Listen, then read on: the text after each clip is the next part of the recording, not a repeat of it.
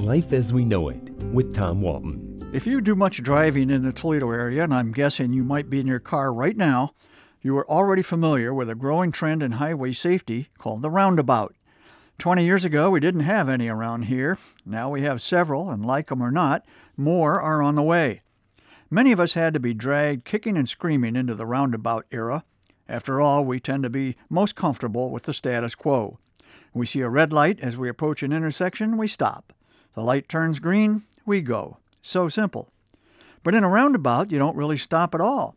You do yield to any traffic already in the traffic circle, but basically you cruise along at a normal pace and exit at the desired street. The whole concept sounded counterintuitive, complicated, and dangerous when we were all first introduced to it. Well, guess what? We were wrong. Most highway safety experts say that roundabouts are safer, more efficient, more aesthetically pleasing, less costly, and more environmentally friendly than traditional intersections with traffic signals. They have statistics to back them up. A study done in 2000 of 24 newly constructed roundabouts across the country showed a 76% decrease in injury crashes and an amazing 90% reduction in fatal crashes. The simple explanation there are fewer conflict points at a roundabout. A typical signaled intersection has 32 points at which traffic can cross paths. A roundabout has just eight. The design and the one way traffic flow reduce the danger of a head on collision almost to zero. Plus, with no red light to beat, the risk of a T bone crash is also minimized. And there's the money part of it. Customary traffic signals can cost up to $10,000 a year to maintain. A roundabout has almost no annual maintenance costs. Despite all that, America has been slow to embrace roundabouts, which have been widely used in Europe for more than 50 years to keep traffic moving. However, the concept may have started right here. In the 1790s, a man named Pierre L'Enfant designed several circular intersections in Washington, D.C., including one is probably the best known today, DuPont Circle. More than a 100 years later, in 1905, New York City built the country's first circular intersection designed for automobile use at Columbus Circle at the southwest corner of Central Park.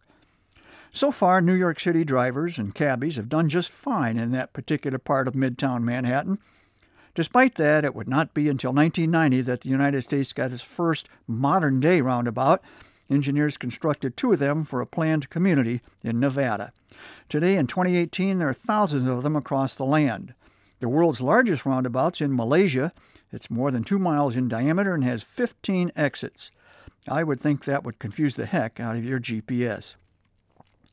By the way, in case you are curious, and I know you are, somebody actually drove round and round in a roundabout to set a world record. A guy named Oren Sands drove his 1987 Volkswagen around a roundabout in Carmel, Indiana, for three and a half hours without stopping. Folks there calculated that Mr. Sands drove in a tight circle, constantly turning left, for 65 miles. I was not able to determine in my research if Mr. Sands or his VW Cabriolet were ever the same again. Life as We Know It is written and hosted by Tom Walton and is a production of WGTE Public Media. Life as We Know It with Tom Walton can be heard on WGTE FM 91 every Monday afternoon during All Things Considered at 5:44 p.m. or hear past episodes at wgte.org/life.